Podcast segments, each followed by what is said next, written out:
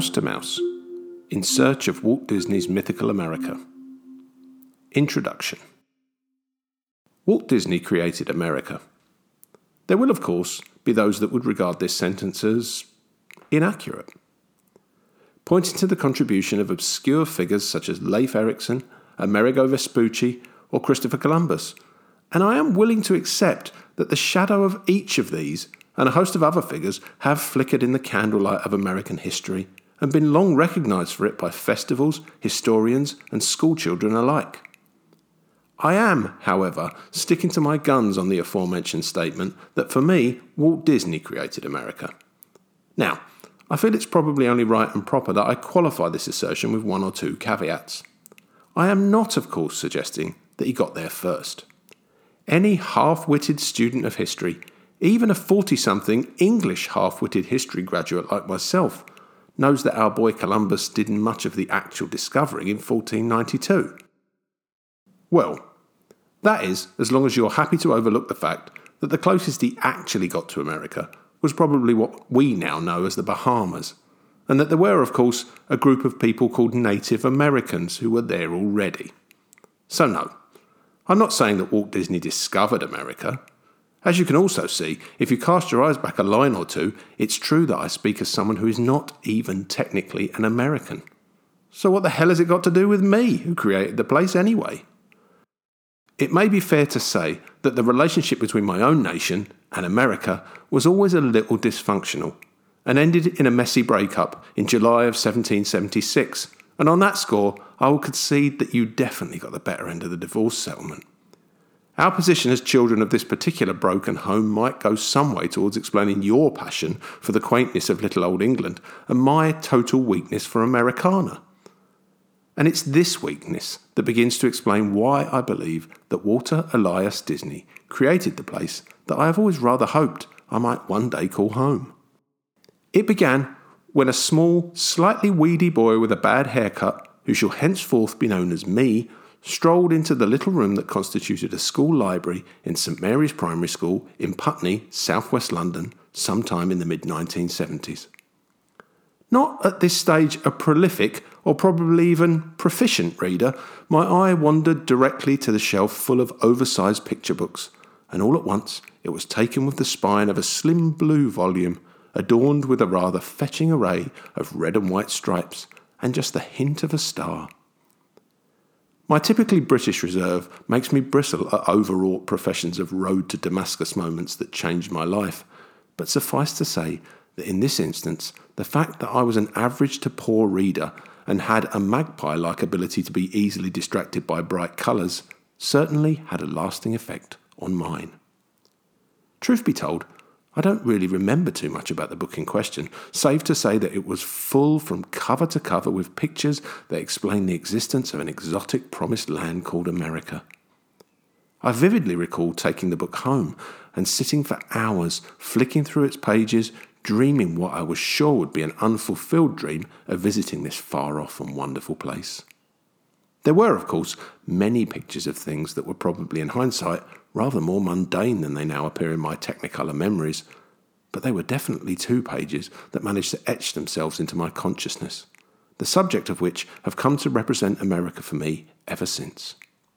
The pages in question were dedicated to Walt Disney and Superman, and in many ways, these two figures have become intertwined in my admittedly odd mind as a combined and enduring symbol of the spirit of America. While I have no knowledge of Walt actually wearing his underpants on the outside or donning a cape and fighting crime, he has nonetheless become something of a superhero to me. In a recent pub conversation, these seem to loom large in my personal history, a group of friends were discussing the age old question of which figure from history they would most like to meet. Most of them agonised for an age, gradually whittling down a short list until they settled on some old queen or pop star or great author. That was until the metaphorical bottle alighted on me. I, of course, didn't require any time to think, and for their part, neither did the rest of the company give it. Because it was instantly understood that Lee would pick Walt Disney and off he would go again, infusing his audience into a coma with a quote or an anecdote from Uncle Walt. Come to think of it, perhaps I could modify my earlier statement to suggest that not only did he create America, but in a sense, Walt Disney created me. It should be fairly apparent that his legacy has had some sort of lasting effect on my life, and quite possibly yours, from the fact that you're currently reading this book that I've written for a publisher that specialises in writings that stem in one way or another from Walt's world. The fact that the boy with a dodgy haircut grew up, I use that term loosely, to become a university lecturer who counts as his signature class one entitled Consumption, Simulation, Walt Disney World and America, and is, at this very moment, mulling over the possibility of launching the UK's first master's degree in Disney studies, should probably help you shake any remaining doubts about my Disney geek credentials. But as all self respecting devotees of kids' TV know, Nothing convinces better than a good old fashioned harebrained scheme. And this is where this book, or rather the journey that it chronicles, really comes into its own. If there's one activity that might rival visiting a Disney theme park as the ultimate US experience in the popular imagination, well, mine at least, it's the noble art of the great American road trip. The idea of climbing into a legendarily cavernous American automobile and driving massive distances through the myriad cultures that constitute these United States ought, in my mind, to be a qualification for citizenship. How can anyone genuinely call themselves an American unless they've witnessed the thrill of the open road and eaten apple pie in a roadside diner replete with jukebox and black and white checkered floor? Once again, I qualify this statement with the reminder that I'm actually an Englishman and the further confession that I fail on the most basic of requirements for Americanness, in that I can't drive.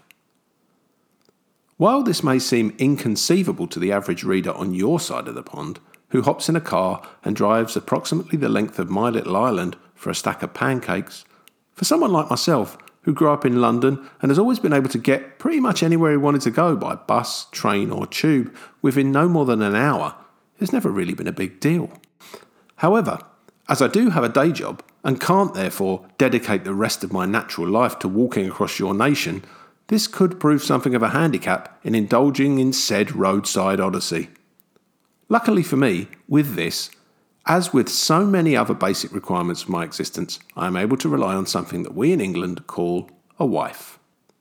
For those unfamiliar with this concept, a wife is essentially the life support mechanism that is needed to ensure that the male of the species is able to continue to exist when his limited cognitive functions have become focused on the pursuit of what some may consider a ridiculous undertaking, or as we have already identified it, a harebrained scheme. My good fortune in wife selection extends in a vast array of directions, but the one that is of particular interest to this endeavour is that mine is a very good and extremely enthusiastic driver. My wife Sarah and I along with our two children, Annabelle, 10, and Tyler, 4, have actually engaged in the art of the American road trip once before, when we spent a week touring around Massachusetts, Rhode Island, and Connecticut a couple of years ago. So, our designated driver has had some experience of steering a car this is about a third larger than our house around on what to her is the wrong side of the road.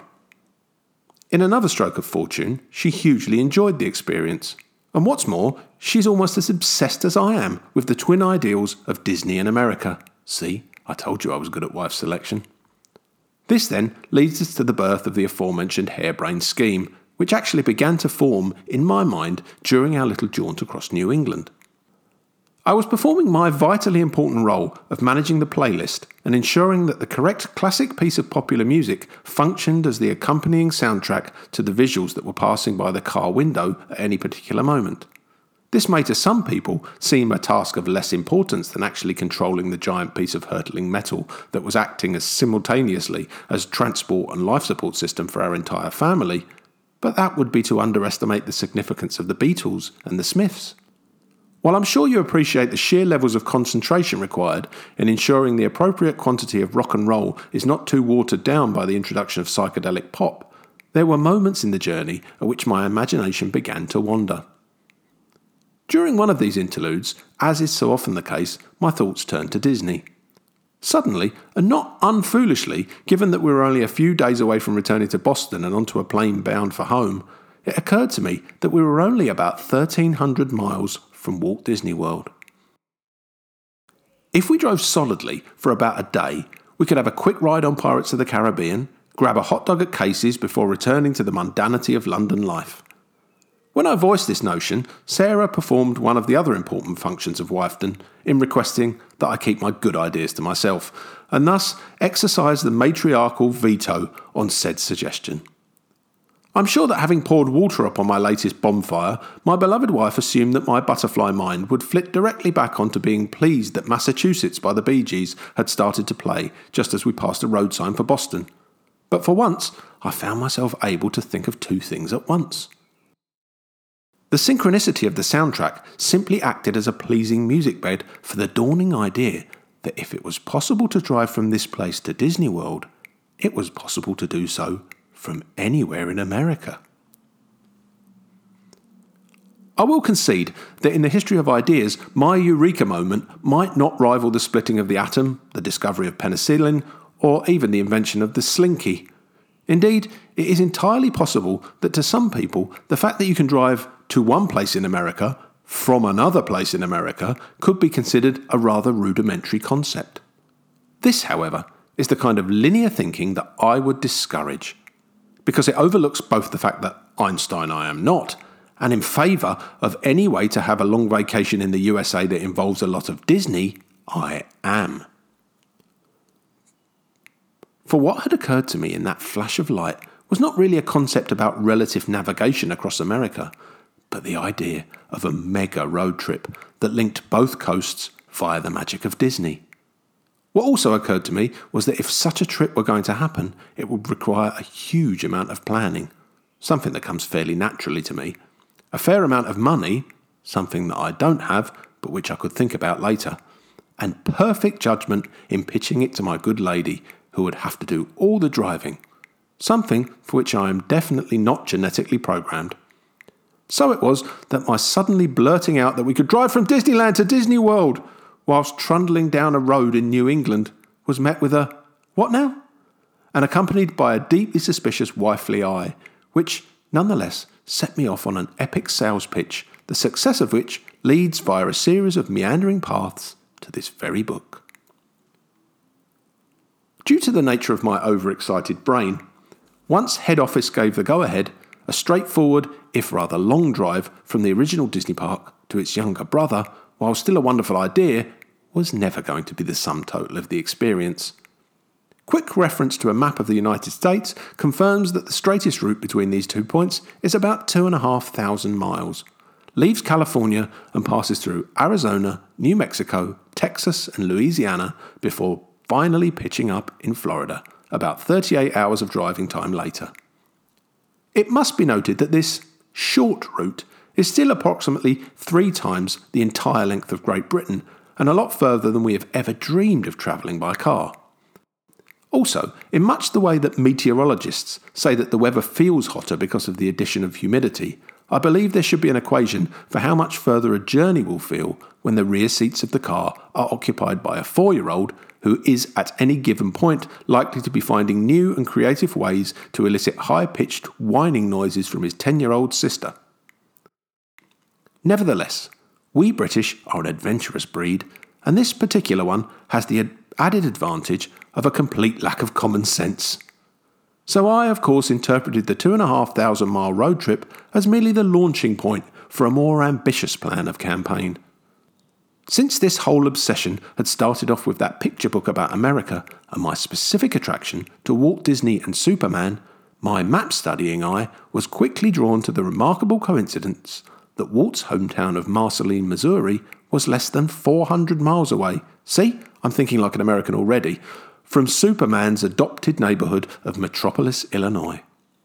Once this astonishing fact had been established in my mind, there was really no way we could possibly make the trip without including these twin landmarks in our itinerary.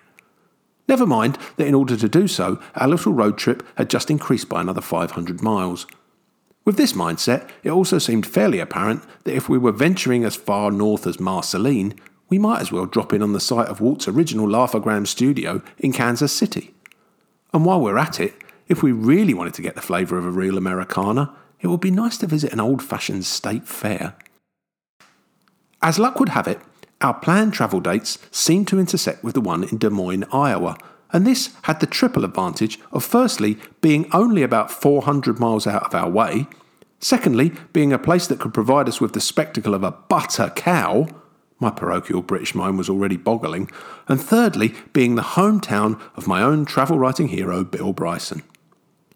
When I put it like that, how could my poor, long suffering car piloting wife possibly resist?